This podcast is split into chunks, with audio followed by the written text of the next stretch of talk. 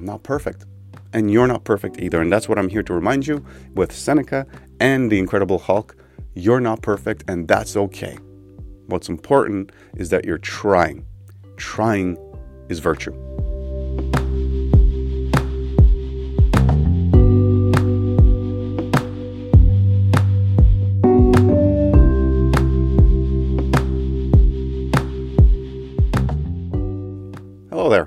Welcome to episode 18 of season 4. We have three episodes left in the season, and I thank you very much for coming along for the ride.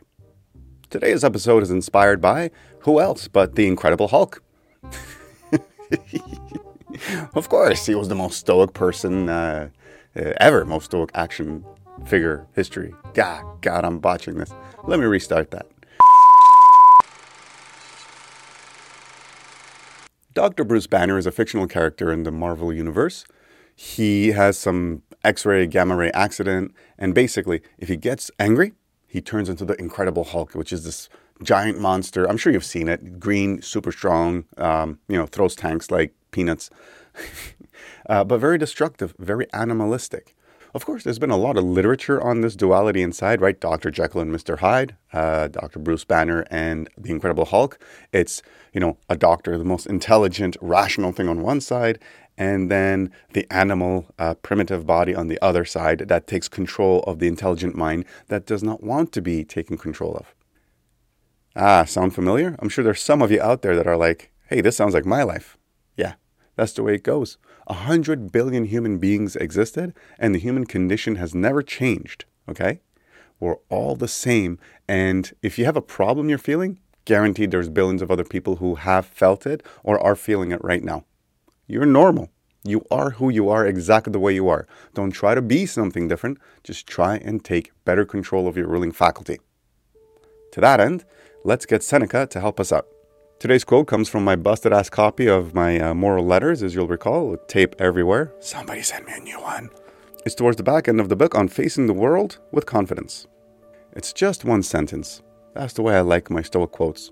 It's simple, straight to the point. And he reminds us those who lack self control lead disturbed and tumultuous lives.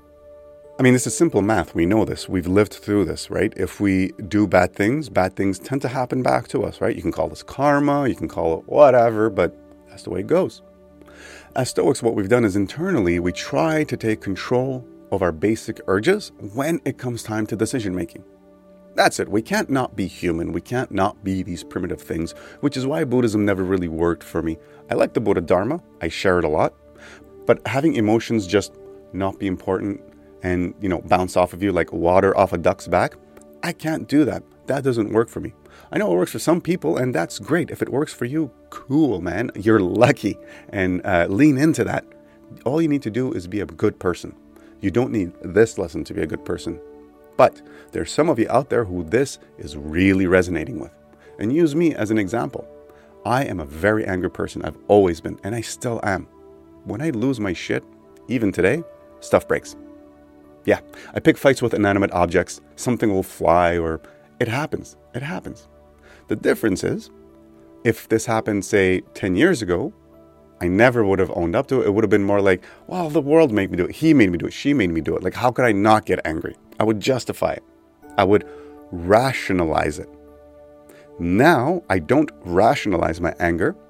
I think rationally and honestly. And I admit to myself, ah, oh, damn, okay, that was not cool. I'm sorry, guys. And I try to admit this as quickly as possible, not days or weeks anymore. No, I do this within minutes, even right in the middle of the conversation if I can, because I'm not perfect. And you're not perfect either. And that's what I'm here to remind you with Seneca and the Incredible Hulk. You're not perfect, and that's okay. What's important is that you're trying. Trying is virtue. Invest in the only relationship that matters. The only dialogue that matters is the conversation you, your rational mind, your consciousness, your spirit, your soul, whatever you want to call it, that extra bit inside of you that knows what the right thing is, that mind has to begin talking more and more often, more and more clearly with the primitive mind. That other guy who, he's not bad, he's just an unwanted roommate sometimes. He's a pain in the ass. We don't want to kick him out because we can't really survive or live without him. But he's the guy that leaves like Cheeto dust everywhere and doesn't pick up after himself. So we just have to train the monkey. And it is monkey training. Look down at your body. It is a monkey, a very ugly monkey. There's a bunch of hair missing. What, you like hairless monkeys? I don't know. Look at a picture of a cat. Look at a picture of a hairless cat. Which one's cuter? Objectively, we're ugly. we're ugly, man. but that's cool. You will do wrong things, you will do good things. We all do. Nobody does all bad all the time, nobody does all good all the time. The difference is what will make you virtuous is what you do about the bad times.